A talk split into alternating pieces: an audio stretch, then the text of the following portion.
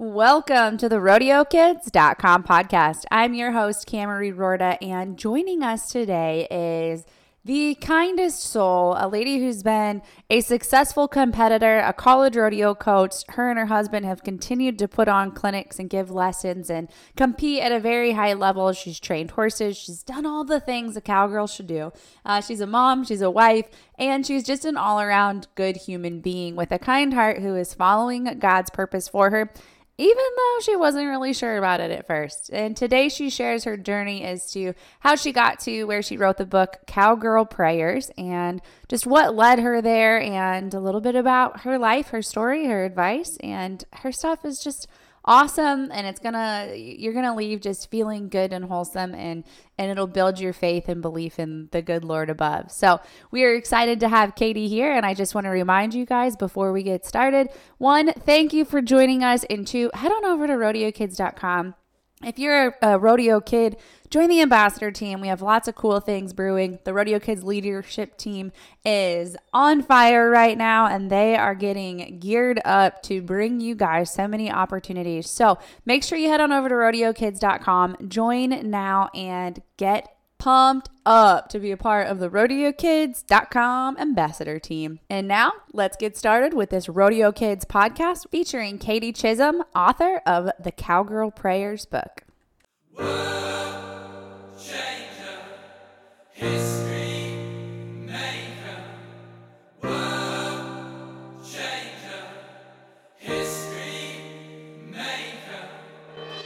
Welcome to the RodeoKids.com podcast, where we empower youth to be their best selves through the values and traditions of the rodeo and Western lifestyle.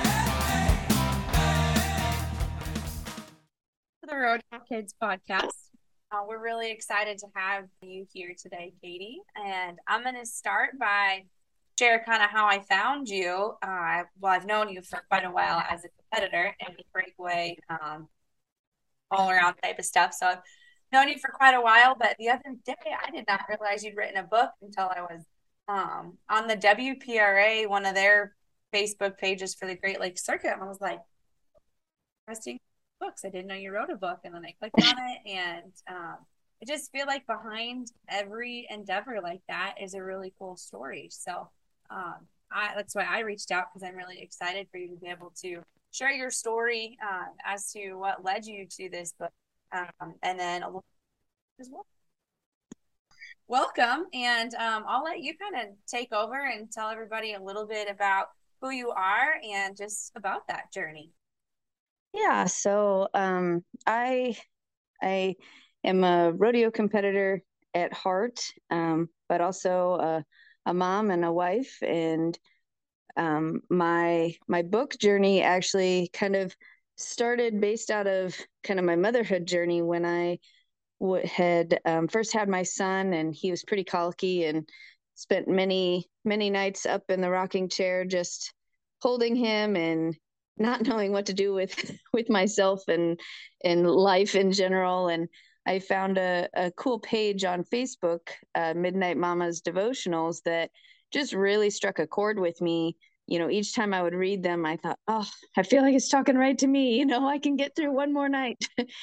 and um, so then, um, you know, fast forward a few more months and things had eased up a little bit with Kirk, and I was rocking him to sleep in his room. And I just felt this kind of falling. Um, there's not really any any better way to describe it that um, you know I maybe you know maybe there was a a cowgirl prayers page you know or, or page similar to that for cowgirls type thing and so i initially just started my search for it and didn't really i didn't really find anything that i was like i was really looking for mm-hmm. and then i guess that's more when i found felt the calling of you know well you know you could do something like that and i was just like i just about with anything when when the lord lays something on my heart i'm I don't jump in with both feet. Unfortunately, I kind of I kind of backpedal and I'm like, oh, maybe I I don't really think that's for me. Uh, and um, but um, in my experience, when the God when God tells me to do something, He doesn't really let up. He just kind of keeps knocking at that door and waiting for me to answer. And so i was like okay i'll i'll i'll just make a page and it'll be real simple. And you know i got enough you know friends on facebook that i'm, I'm sure some of them will like it. And you know then i'm i'm at least doing what i feel like god's asking me to do you know? And um so i did that and i didn't even i didn't really tell anybody at first and because i really for me it wasn't about people knowing that I was behind it. You know, I wanted it to be God's word and I wanted it to be, you know, his message, not mine, you know, and so it wasn't about me. And that's why, you know, there's there's still I mean, just like you, there's a lot of people that don't don't know that I'm behind it and I'm totally totally fine with that, you know. And um how I feel about rodeo kids. Like I had a very yeah. similar experience except I was in Vegas um, and I talked to all these different people about um, their youth programs and what they do, like just different companies and, and people that I've known throughout the industry. And um, like every one of them that I talked to that night was just like, oh, well, we sponsor this event or we sponsor that event. But I'm like, what else are you doing? Like, what are you doing yeah. to actually develop the youth and help them understand your product and to do the things? Um, and none of them had an answer. And then I got on the elevator with absolutely no intentions of doing anything about this except being frustrated. and, yeah. God was like, rodeo kids, rodeokids.com. And I was just like, nope, nope, don't want to do it. Not doing it. nope. Like, I literally had a conversation with God in the elevator. And then I went up to my room and I scribbled down a bunch of notes um, on a piece of paper, like just plain old notebook paper that I still have today. And I still remember thinking, this is not, there's no way, absolutely not. And for about two to three weeks, I was like, not doing it, not doing it. And the doors just kept opening. And like every conversation I had was like, yeah, I'll help you with this. Yeah, I'll go in on you with this. And I'm like, just stop, people. Like, I really don't want to do this, but God wanted me to do it. yeah, exactly. And yeah, so that's, it, you know, God just kept opening doors. And I just kind of, um, it was so cool to see, you know, especially in the beginning, you know, the people that would share it and, and or send me messages that you know that I thank you. I needed this so much today, and you know this spoke right to me. And those were the things that that really solidified, like, okay, I'm I'm doing something right here, you know. And um, and then the more as I you know got into it more, I'm like, okay, well, what am I? Am I just am I just doing this for for eternity? Is there is there a a plan, or is there something? Is there something more that I'm supposed to be doing with this? And then then that's when the book kind of popped into my head, you know, of like, well, like if you do it for 365 days, you could do a 365 day devotional and prayer book. And I was like, okay, okay, yeah, sure. I guess that's what I'm doing. And um, that was a that was a little bigger adventure than I even thought it would be. Um, I kind of thought I thought it would be simpler, which I, I should just know better by now that that it's just not that's just not how those things work. Yeah. Um, but I I just kind of kept putting one foot in front of the other and um I I dabbled around when I first started to try and pull things off of my Facebook. Um, I, I spent like two weeks doing it the really, really hard way before I found that there was a simpler way um, to just be able to export all your posts by date. And I was like, oh, this would have been cool two weeks ago. Um, I didn't know you. so, yes. Um, so through the the the actual business, um, the Meta Business Suite, like on a computer, uh-huh. there is um, and I, I can't remember off the top of my head all the little steps, but there's a, a place that you can go that you can punch in your dates of where you want to export your post to and it actually exported it right to i was on an apple computer but i'm sure it would work the same in excel but ex- exported it right into numbers.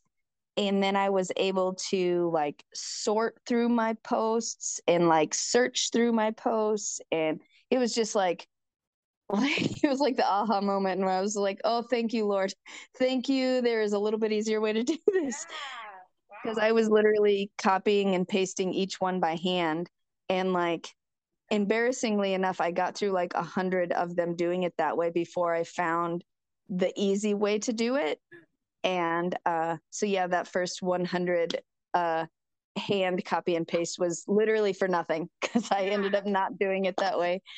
Um, I feel like that's kind of just how life works, though. Like I feel like yeah. the same exact thing through building websites or social media posts. Like I did stuff through Photoshop forever. Like yeah, just raw, start from scratch, create my own stuff, and then I found Canva, and I'm like, oh my gosh! Actually, the girl who worked for me found it, and I was still doing it old school and she was creating yeah. content and I was like, How are you doing that so fast? Like that looks really cool. I've been trying to tell you. I, I I feel like I feel like I'm gonna have to pick your brain about that now because I'm still very much all my graphics, everything I do is all through Photoshop. Oh my god, Canva.com. It will change your life. okay. It's so easy and simple and um it's easy to be creative. Like you still can create your own uh additions to it, but you have like thousands upon thousands of simple templates. You just type in the search of what you're looking for, um, and then you can oh. change out your own pictures and fonts. But it's really simple and way easier than doing it from scratch. Good to know. So, what prior to that, like, did you always want to write a book? Did you think that that's something that you do in the future?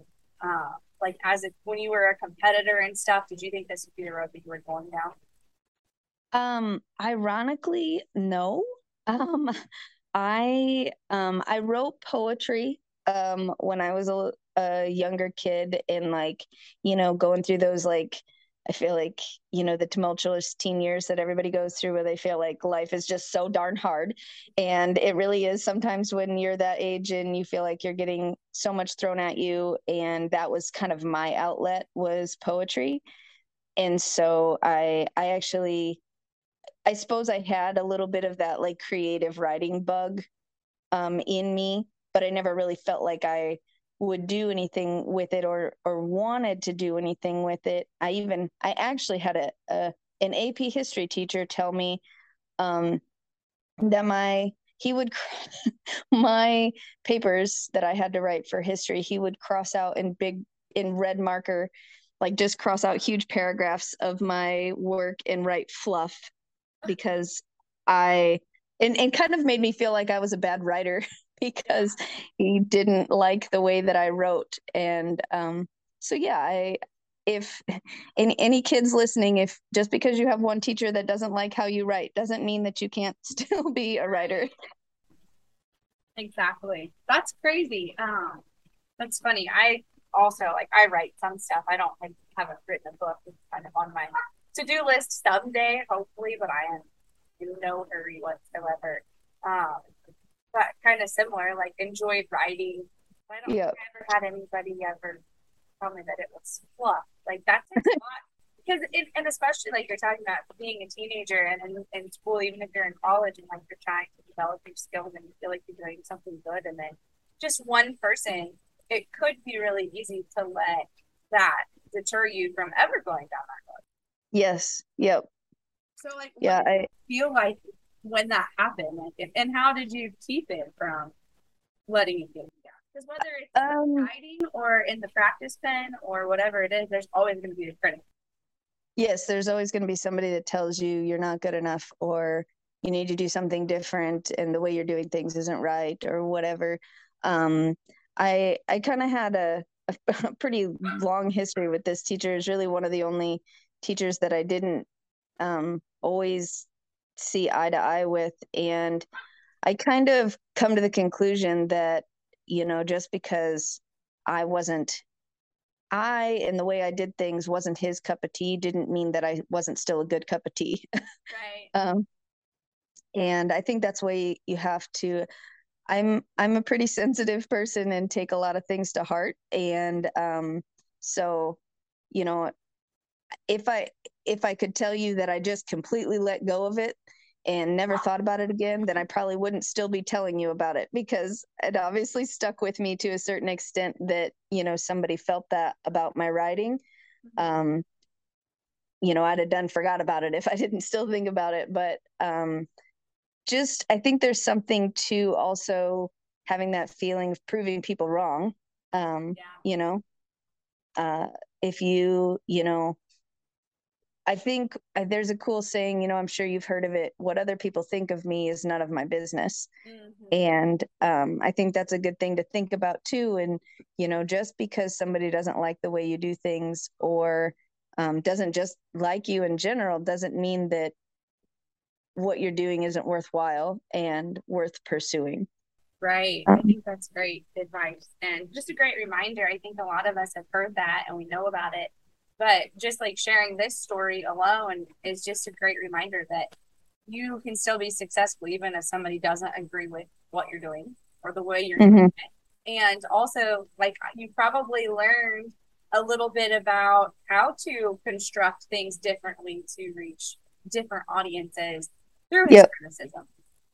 Right. Yeah. And that's, I think that's something to remember too is um, you know, just because they're your critic or whatever doesn't mean that you can't still learn something from them. Like, um, you know, I always tell people that, you know, people ask me, say, you know, my clients or my lesson kids or whatever, you know, they're like, well, I was thinking about, you know, going to this clinic or, you know, so and so, or, you know, what do you think? And I'm like, I said, you can, you can learn something from everybody, even if it's learning how you don't want to do something, you're still learning yeah. Um, and so so even you know if you even if you do get those those critics that don't like the way you're doing something you know i think it's good to keep an open mind too um, that maybe there's a lesson to be learned here or or something something like that mm-hmm. we love the phrase win or learn i never lose yep That's yep exactly yeah, I share that one a lot. And the clinic, it's interesting that you talk about the clinics like that because I've always said as well, like,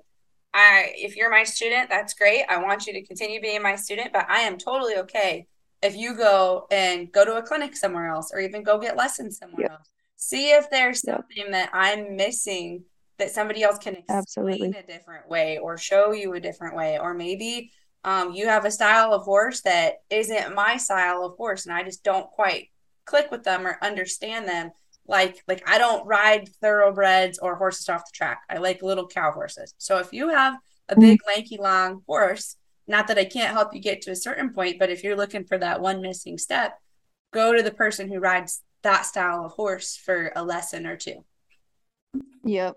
Yep, exactly. Yeah, and even the clinic thing last year, we had um, a clinician come and rent our barn, and I wasn't in the clinic, but um, I spent a day just kind of bebopping in and out, and uh, there was a lot of good stuff, and a lot of the a lot of the people absolutely loved it, and I was just like, gosh, you know, I just I'm really struggling with this concept. Like, I really don't think I can get on board with it, but after the clinic, I went and I jumped on a couple of my horses, and there's still a lot of things that I, I didn't agree with, but there were a few things that I tried to do a little bit differently uh, based mm-hmm. on what they said. And it, those little things that I picked up made a huge difference.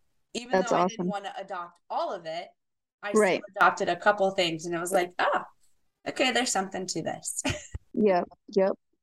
So I think there's just there's so many different ways to do things and one thing that I see on, especially because of social media and the highlight reel and the comparison and all of that, that it can be really easy to try to be like other people. Like you want to, mm-hmm. you want to be like they are, but the thing that you're attracted to about them is that they're different. Yes. Yep. Yeah. They're their own person. Yep. Yeah, and that's why you like them, but then yet you're trying to be like them. So I think it's Im- important in all of this, whether you are um, you know, the person that your teacher doesn't like what you write, or your parents are tough on you and you don't agree with what they're saying in the practice pen, or your friends, or whatever it is. Just remember that it's it's those things that are different about you that make you unique and that make you special, mm-hmm. and that those are the things that you should hold on to in life. Yeah, everybody's journey um, is different and looks different in each one of those experiences. You know, molds you into who you are and i think it's important to you know i think sometimes even even difficult parts of your journey can be easy to want to run away from or hide but like you said at the end of the day those parts of your journey those hard parts are still part of who made you and most likely part of what made you stronger and so you know it's important to embrace those you know embrace the valleys just as much as you embrace the high points um, because it all makes you who you are.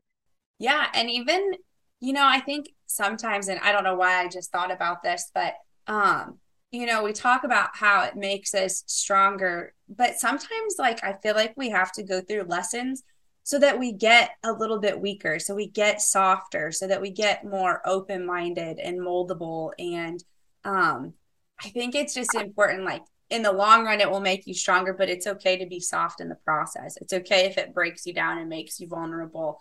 Um because that's what makes more relatable. Yeah, absolutely. I think um, you know, you hear this a lot. Um, you know, God won't give you anything more than you can handle. And I actually couldn't disagree with that more um, because I think God does give you things that you can't handle alone. Mm, and because yes. it's it's when you're down to nothing that you know God is there and he's got the handout and he's just he's there to help you through it because you're not meant to go through it alone and mm-hmm. so when when you feel like you're down to nothing just that god is there to to pick you up out of that yeah can you share a little bit like you said that when you got into actually writing the book that it became harder than what you thought it was going to be and what i wrote down because i'm taking a few little notes like what kind of stuck out to me is that it can be so obvious what you're supposed to do and like what you said god will keep putting it in front of you and putting it in front of you.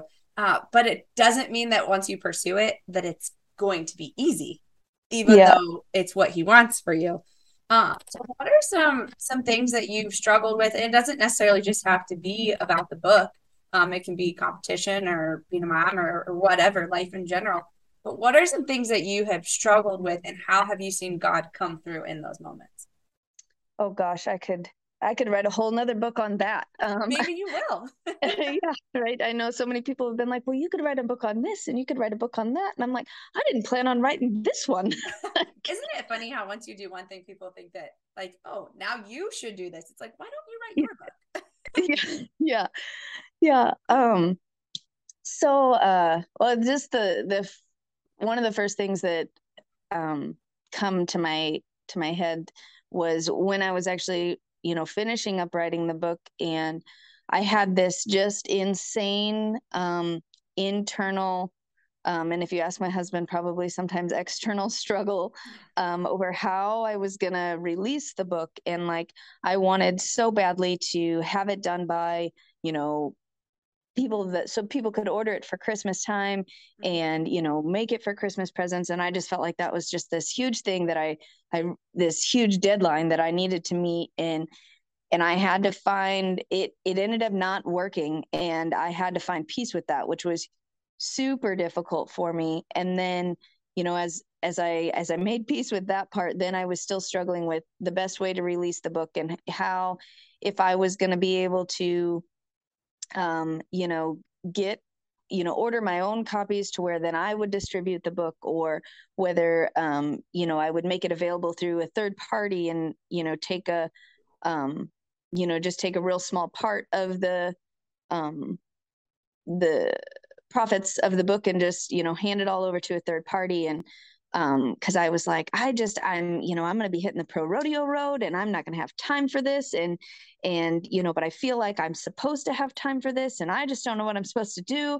And the the irony in all of that was i ended up making the decision to give um, my horse more time off. And that was that was the window of I was then able to order copies myself and distribute the book myself. And I just, I giggle now because I feel like God was like, oh, oh, you're worried about not having time? oh, girl, I got you. I got you. Don't worry. You're going to need to give your horse a couple more months off. And so you're going to have plenty of time. And yeah. I was like, oh, okay. That's not really what I was. Okay, sure. Um, mm-hmm. So even when it's not what you think is part of your plan, I feel like God is still going to show up and be like, well, actually, this is what we're doing. yeah, I uh, really like that point that you're sharing. Like that he he knew that you were going to have time all along.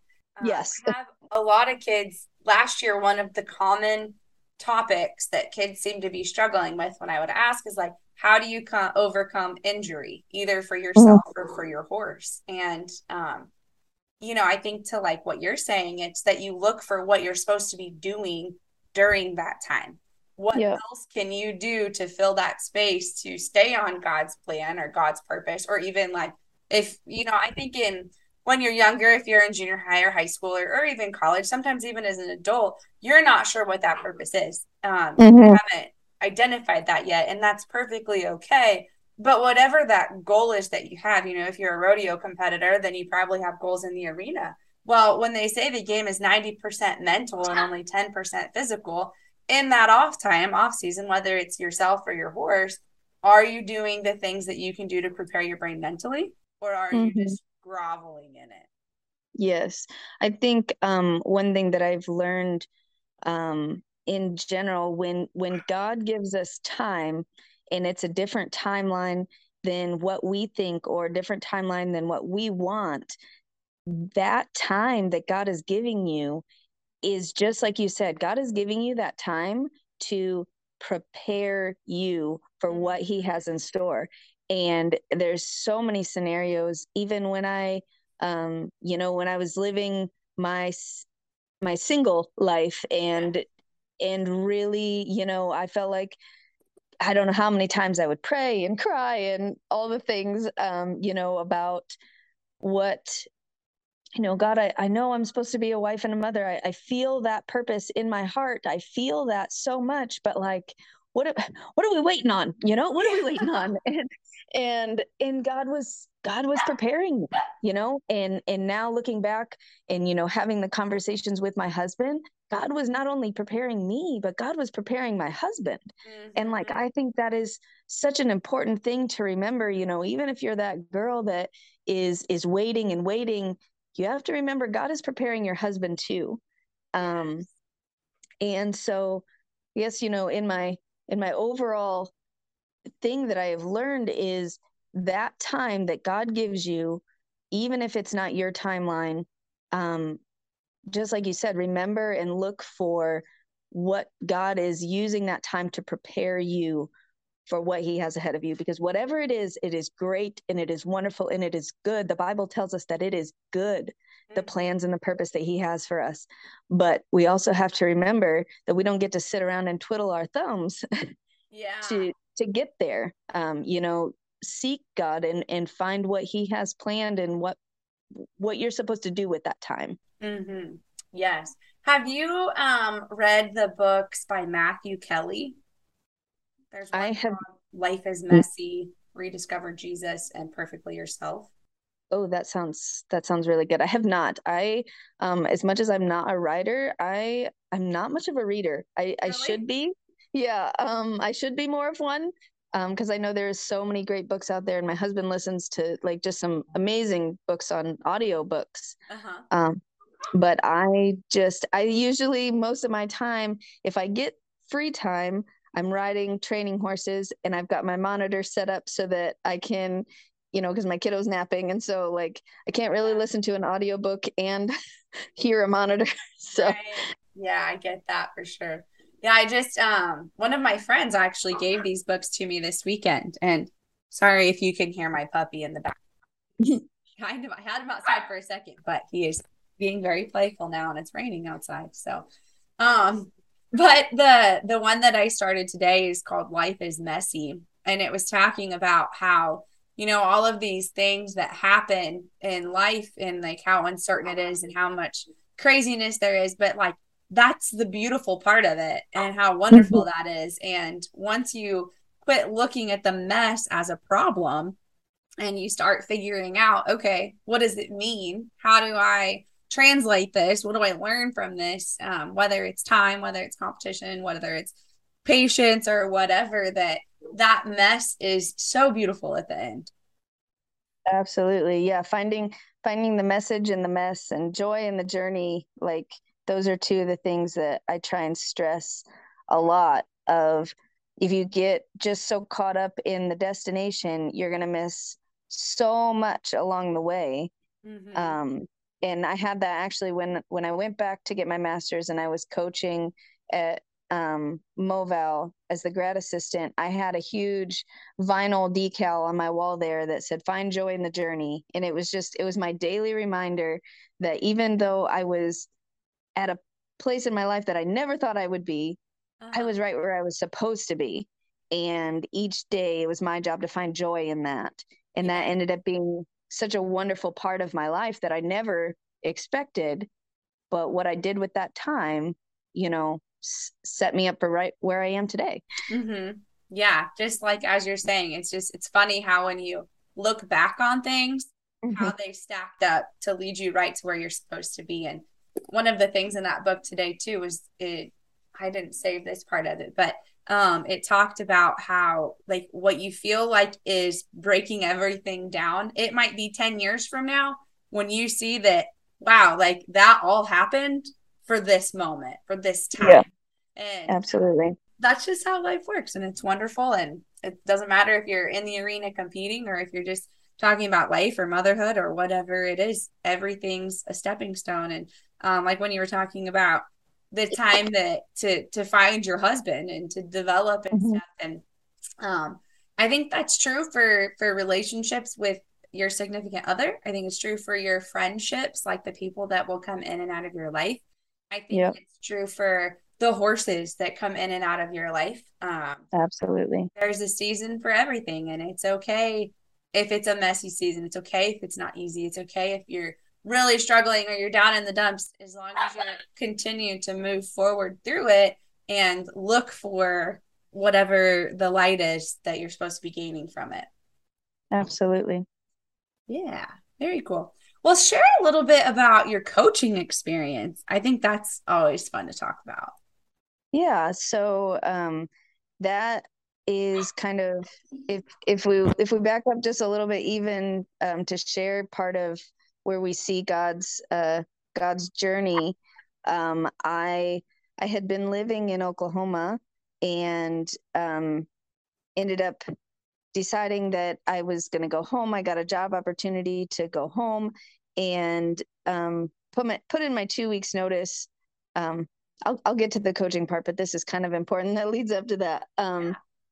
Put in my two weeks notice, and um, then a week later, the I got a call back from the job that I was supposed to get, and they said, "We're real sorry, but we've decided to go another direction." And I was just like, oh my gosh, like rug completely ripped out from underneath me. I still remember sitting in the parking lot of my previous employer that I had just put, you know, two weeks in, a week prior, and was like crying to my mom, like, why would God do this? Like, why would I get this opportunity and now it's gone? And like, now what am I supposed to do? And, you know, my mom's like, well, I don't know, you know, but maybe you just need to come home and, and regroup and and you know see where you're supposed to go from here and i remember being so mad and just like i did not want to go home i think i was mm-hmm. 20 26 27 or yeah maybe 27 and like I, the last thing i wanted to do was like go home and like regroup you know i felt like i should be yeah. grouped already mom and so like i and i talked to my you know employer down there and you know she was like well you know like we obviously would love to you know still keep you and we you know could still find room for you if you really wanted to stay but and she like literally echoed what my mom had said you know maybe it's time for you to go home and regroup a little bit mm-hmm. and and so i did and i remember driving home um and i texted the this was a, a different not rodeo coach but like i texted the principal at the old school that i had um substitute taught at and stuff and um by that monday i was already um, substitute teaching and had got, I got a job offer by the athletic director to be, you know, coach again and stuff. Oh, wow. And and so I was like, okay, and I'm still pretty sour because that's not still wasn't where I wanted to be. But okay, at least I've got a job, you know, and yeah. um it wasn't um and then my dad started having some health issues and it wasn't until so I would have moved home in October and it wasn't until um like that December sitting um, in the hospital with my dad, the uh, try not to get all choked up here, but the doctor looked at me. My dad, actually, my dad being the smart aleck that he was, he said, um, he goes, when do I get to get out of here, doc? And the doctor looked at my dad and he goes, I don't, I don't know who told you like you're getting out of here, but your your daughter just saved your life. And it wasn't until that exact moment that I realized why God had brought me home. Mm-hmm. And and God knew that if he didn't dangle that little carrot in front of me of that, you know, job, I'd have never put in my 2 weeks. I'd have never I'd have never left Oklahoma. I'd have, I'd have figured it out, you know, staying down there and doing whatever. And but but God knew that was how he was going to get me home. And it it literally took me months, you know, and you don't always get that clarity, but like it took me months to realize this is why God brought me home. And I spent that time and I was able to spend a whole year, you know, with my dad that I wouldn't have gotten otherwise. And so spent that year with my dad and ironically i was back in oklahoma because for some reason i felt like i needed to be there. I was totally wrong but you know i didn't learn the first time. And um, i was back visiting in oklahoma and my plans changed suddenly and um, i needed a place to stay for like a week layover because uh, i was entered in the sedalia rodeo and um, I didn't want to drive all the way from Oklahoma back to Illinois and then back to Sedalia for the rodeo. So I called Coach Mason um, to see if I could stay over there in Marshall and wait for the rodeo that weekend. And it, if for any of you that know Coach Mason, he's he's pretty high energy guy, and he answers the phone and he's like, "Hey, Katie, how you doing? Been thinking about you. Must be a God thing. What are you up to? You ready to come back and coach?" And I was like, "What?" I was just like so unprepared for like that entire. I was just like, I, I am just uh, um, um, I'm gonna be passing through, and I thought, could I could I stay there for a few days? And he's like, oh yeah, sure, no problem. You know, just and uh-huh. just let us know when you get here, and and we'll come pick you up. And okay, sounds good. And so I get there late that night, and um, when he said we'll come pick you up, I I actually thought um, he meant him and his wife, Miss Carrie, and I get there and it actually ended up being Casey, who is now my husband. Oh. And um, you know, at the time I really, you know, I was I was not really looking, you know, looking for at boys or men at all. Um, but I do remember thinking, boy, he sure looks cute since college.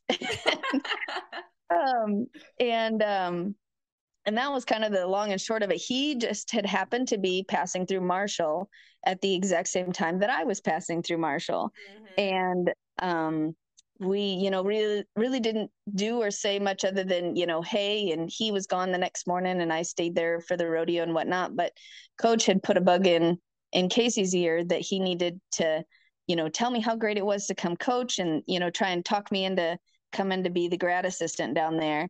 And you know coach talked to me about it while i was staying there that week. And i went home and i prayed on it and thought on it. And i had really enjoyed um, the substitute teaching and stuff that i was doing. And so i thought well maybe this you know maybe this is an opportunity to to go down that path. Yeah. and um and so that's what led me i called coach and said okay like i got my master's in uh, education administration and and coached for two years. And um, and Casey's youngest sister that ended up being her freshman year um, to go to school down there, and so that was how then Casey and I reconnected again when um, when I started coaching, and so that was kind of how that all you know mm-hmm. God had was literally preparing the all the steps along the way. Um, you know, and it allowed me to be able to spend more time with my dad and and yeah. lined lined me up to you know reconnect with Casey and you know the rest is history there but yeah um that's awesome so that's how that all came about and it was such a blessing um to be there and be able to coach and um you know it's there's there's nothing greater for me than to watch kids um succeed at doing what they love you know it's just as Amen. it's just as fun for me to watch them win as it is win myself like i i think it's so much fun yeah, I agree. It's just it's all funny. My story is somewhat similar. Like I also continued to go back to Oklahoma. Um I went to college in Durant, Oklahoma and um I ended up leaving because my mom got hurt and um, I was planning on staying like it was right between my junior and my senior year of college and I only had a semester left of school but I was trying to decide like, okay, do I stretch that out and double major? Do I go to school longer and like get a master's? Like, what do I do? Like, do I really want to call rodeo and all of these things? And um, I had an internship at Cactus Saddlery and uh, in Texas, and that was going good. And I was potentially going to start a job there afterwards. And it's like all of these options were happening. And I was also dating a guy that I did not need to end up with. Um, and I know mm-hmm. that now, but I, right. when my mom got hurt, that made the decision for me because we had horses at home. We had things to do at home. Like my dad couldn't work his job and run his company. Oh, shh, it's okay.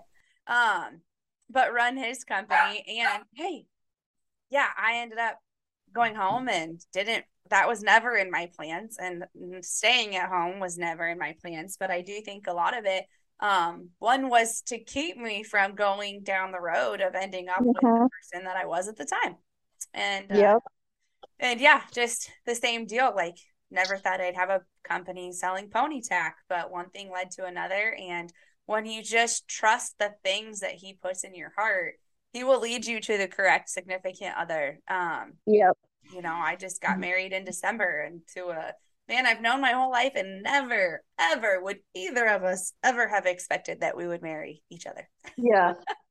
It's um, crazy.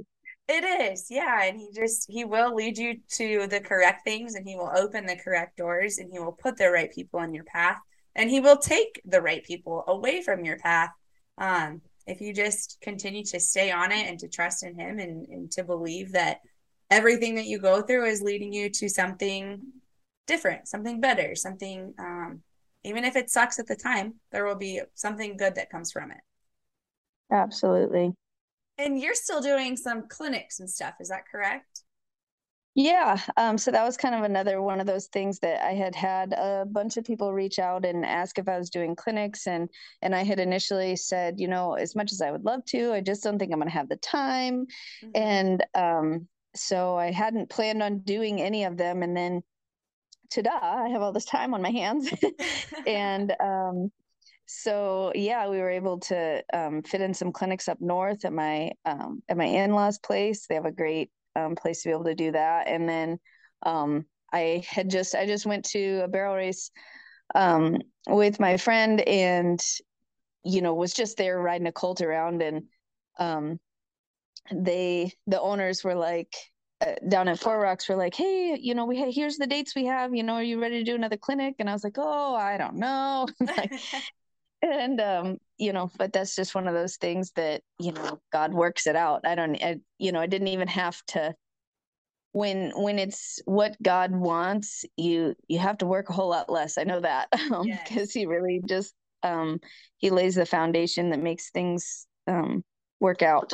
Yeah. What are some of the things that um like you really want kids to walk away with when they leave your clinic?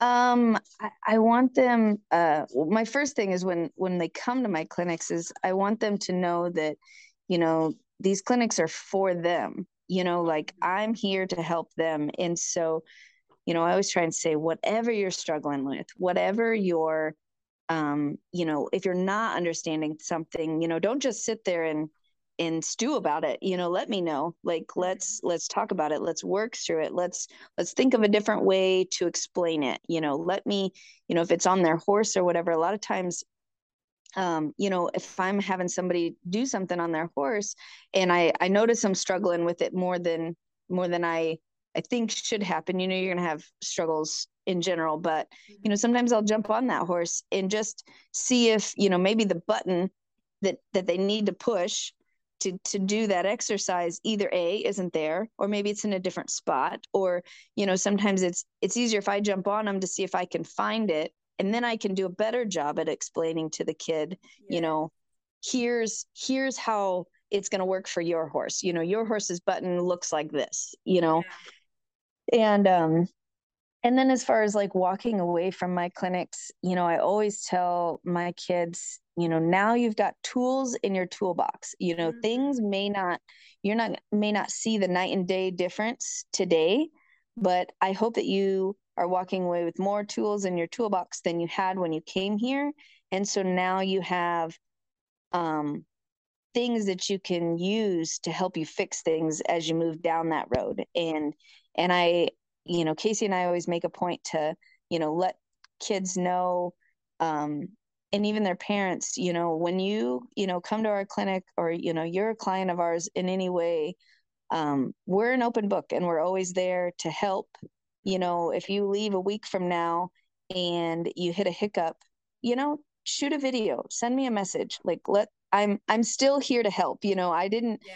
it didn't just end that day you know i'm still here to help um if, if i can in any way you know Yeah, I think that's great. One of my um, favorite points about that, and something that I really struggled with, is what you were talking about in the beginning how you're there to help them. And sometimes the best way to help somebody is to get on their horse because sometimes what you see as a coach or as a clinician um, or even as a parent, what you see happening and what you think they're feeling isn't Mhm. necessarily what they're actually feeling. And the only way that you can figure that out is if you actually get on the horse and can feel it. And I know when I was growing up, my mom would, um, you know, she was she was handy. She's a, a horsewoman. She'd ridden her whole life and she knew what she was doing. But I was too stubborn and hard headed, and I took it personally. Every Mm. time that she wanted to get on my horse, I felt like I wasn't good enough. Like I didn't know well enough. Like I didn't listen well enough. So Mhm. then I would get mad about it. I would get all balled up and I would get angry because my mom was just trying to help, but I didn't look at it that way. I took it personally. Um, so I just wanted to to kind of share that because if there is somebody who is saying like, "Hey, can I feel your horse?" Don't take it as if you're not doing well enough. It's just saying, "I don't understand what's happening." So yes Let me me see if I feel what you're you. feeling yeah, Yep. yeah. Let me That's feel exactly what it. you're feeling. Let me see if I can help you in a different way than what I'm currently explaining that isn't working. Yep, that's exactly what I the way I try and explain it because I think you're you know you're exactly right. Sometimes it can be like, well, just just tell me I can do it. I can do it. And it's like, well, Mhm. It's not that you're doing anything wrong. I might not be telling you the right thing because I don't know what you're feeling. And if and if I can feel what you're feeling, then maybe I can tell you a different way. Mhm. And you know, and because riding horses is so much about feel and feel means the difference between finding that right release point to reward your horse for them to actually be like, ah, this is what you want. Yeah.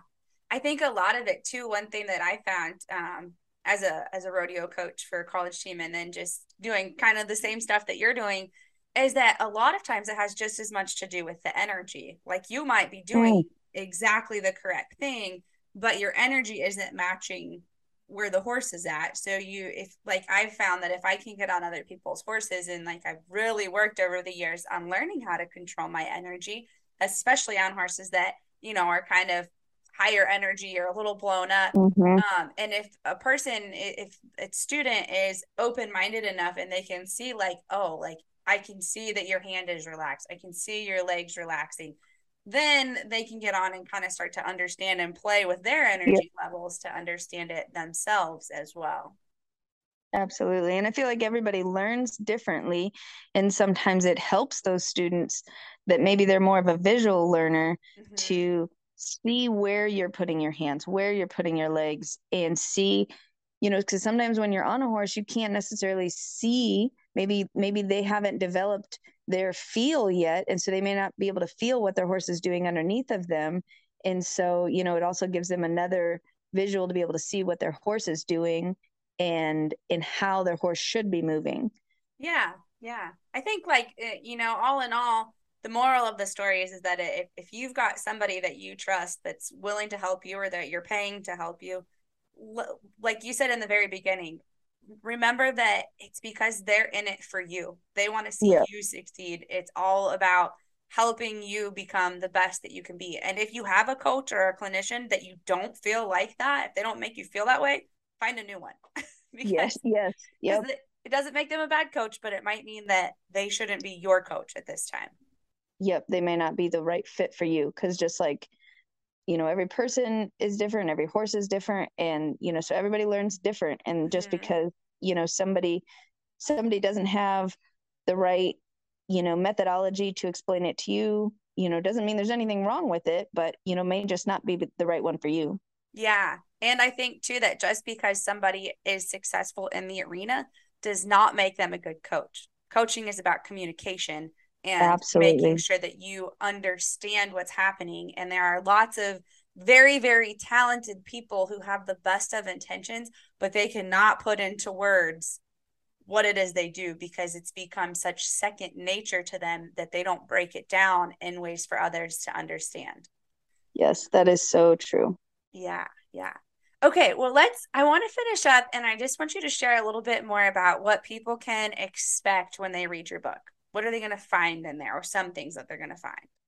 Um, so I I really tried um to, in the most part, let God um guide where these prayers land um in the book, and you know I didn't really try to micromanage it too much. I tried to, you know, not I tr- I tried to you know read over each one and make sure that you know i didn't have a ton of you know five prayers in a row about anxiety or you know things like that you know but for the most part i really tried to let god guide where these where these prayers landed um, so that they would find the people that they they needed on the right day at the right time um, wherever that may be.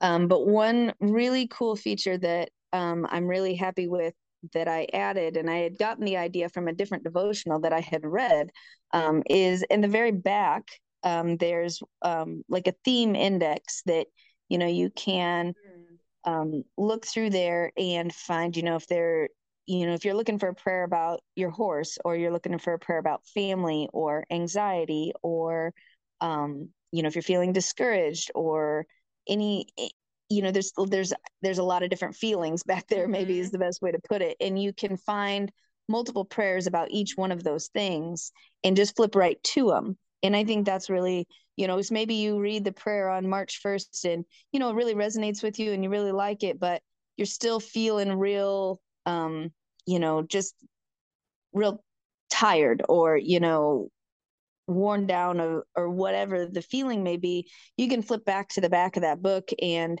you know find three or four prayers all about that specific feeling. And um i love that. I think that's a really a really cool feature. Um and then other than that just in general the you know the book's laid out pretty simple um where they you're able to just go day by day. You can you can whether you start on day one for the you know the first day you get the book or whether you find the the date that you are actually on and start there um, there's going to be you know just a general prayer for that specific day. And then i've tied scripture to to each of the prayers too to to just have something. And i try um, you know there's a lot of scripture in there that is you know probably real familiar scripture to a lot of people. Um, but i also try to you know find scripture that um, maybe isn't just the you know the hallmark scripture that you see mm-hmm. when you mm-hmm. walk into hobby lobby everywhere you know i try and find some scripture that people aren't familiar with and to help them kind of maybe pull into their bible and and look further into that's great i know i've got the um, life application study bible yeah. right now and um, i read the bible straight through with just a regular i think it was a new living translation book and um, this study Bible, though, it's really like challenged me to see things differently. Um, and I do, I'm starting to understand the different verses, you know, because like you said, there's there's your hallmark, your your obvious, the ones that stand out that everybody says that everybody memorizes that are still wonderful scriptures, but there's so much more out there um, mm-hmm. that when we learn that there's more than one scripture that supports that concept or that theme or that idea um, it's like oh there's there's more evidence than one that god loves me that god is here to help yes. me through this. Yep. Yeah and and i think it sounds like too like as as people read this book it's important to remember that just like your clinics just like your lessons just like any interaction just like your prayers on your facebook page they're there to help others. When they pick up your book they need to open it as a reader you open it up and say this girl is here for me the things that she wrote yep. she's a vessel for god and uh, it's not it's not for her it's for me absolutely yeah that um there's been so many times um writing the prayers you know at night or whatever and and i'll get it'll just feel like it's flowing through me and i'll get through a whole prayer and i'll post it and i'll go back five minutes later and i'll read it and it's like i don't even remember i don't even remember writing that because it's it's god's word and it's it's his message and it's so kind of cool for me to be able to go back and read it and be like wow yeah that's that's cool god Yeah. cool Yeah. It's like that speaking in tongues. Like you don't really understand it until it's like, whoa, did that did I really Yeah. see that? Like yeah I know we started um doing oh every few months um a different study and I just have a small group on Facebook and sometimes at the end we do a Zoom once a week in the mornings and at the end of those we'll pray and like I'm still pretty green on this like group prayer thing being a part Mhm. of small groups and whatnot and there's been a couple of times where like I'll start praying and I'm just like whoa I don't know how all those words just came to me. Yeah. don't know who needed to hear them, but that was God. Like I know God was here Mhm. today. So yeah that's very cool. Okay, where can people order your book? Um, so they can order right on my Facebook page. I have um, pinned at the top, I have some links for, um, I know several people have wanted to order multiple copies. So um, I did like one through five copies. Um, f- five copies and up gets, um, you know, I'm able to um, do free shipping on the five copies. And then, you know, if there's more copy, you know, if somebody wants more copies or somebody wants to reach out about, you know, uh, awards um, for um, you know i've had a few people reach out for you know wanting to use my books to give away for awards Yeah. or um, uh, rodeo camps and the i'm really kind of just i'm just starting to step out into that like that uh, piece of the puzzle that um, god wants me to do as far as um, our next step is looking into like wholesale Mhm. um, um, for distributors and people that you know maybe they've got a small western store or you know they set up as a vendor at places and they want to um, you know get wholesale pricing on the books um, that's kind of our next our next step in the journey. So um, you know anybody that has questions about that kind of stuff they can just shoot me a message and we'll, i'll work out um, the details there. And then um, for international customers the the easiest way that i've been able to do it is it's on amazon. Um, and so if you're an inter- international person, you can order it right on um, Amazon. Um, just because I Amazon has got a you know a hold on the shipping because I can't I can't ship. It was I got some orders from Australia and Canada and stuff, and I was like, oh, this is great, and I was so excited until I realized it was going to cost me thirty five dollars to ship a book, and I was like, ah, I can't. Do, uh, what? yeah. that cost me more than the book, like twice as much as the book costs. Um, Yeah. but I'm able to, I made it, you know, available on Amazon so that, Mhm. you know, those people are able to go ahead and order on there and then it saves everybody the trouble, I guess. Um, Yeah, you bet. Very cool. so- And they can find you on it's the Cowgirl Prayers is your Facebook Yep. page. Yep. Okay. And then if they have any questions or they want to reach out to you, where do you prefer that they reach out to you? I guess you can message on that page. Yeah. Yeah. I think it's, it's easiest. I do have, you know, I have an email address linked to, you know, for the PayPal and whatnot, but it's probably easiest. The fastest I can get back to people is on that, on that page because it comes right to my phone and then I can just reach back out to them right away. Okay. Perfect. Well, everybody who listens to this will have to head on over to the Cowgirl Prayers Facebook page and get you yourself a copy of the Cowgirl Prayers devotional written by Katie Chisholm.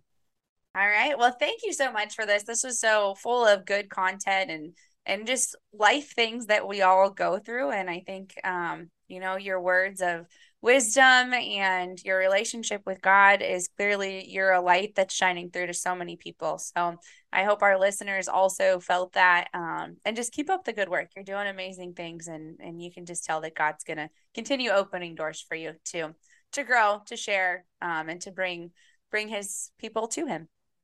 Thank you so much. I appreciate that. Um, best of luck to you and all your awesome endeavors as well.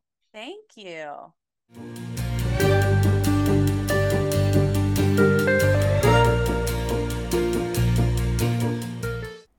Always, thank you for tuning in to the rodeokids.com podcast. We appreciate you. We thank you and we need you. We need you to continue listening and to telling people about us so that we can continue sharing the good word and spreading goodness and creating opportunities for youth in the Western industry to flourish and develop their character and their skills both inside and outside of the arena.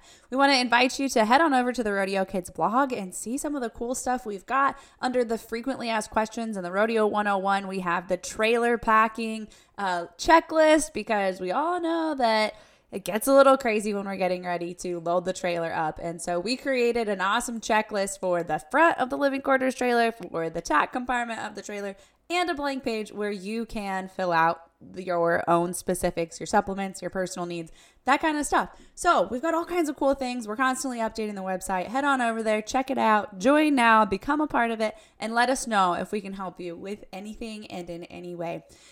As always, good luck, safe travels, and God bless.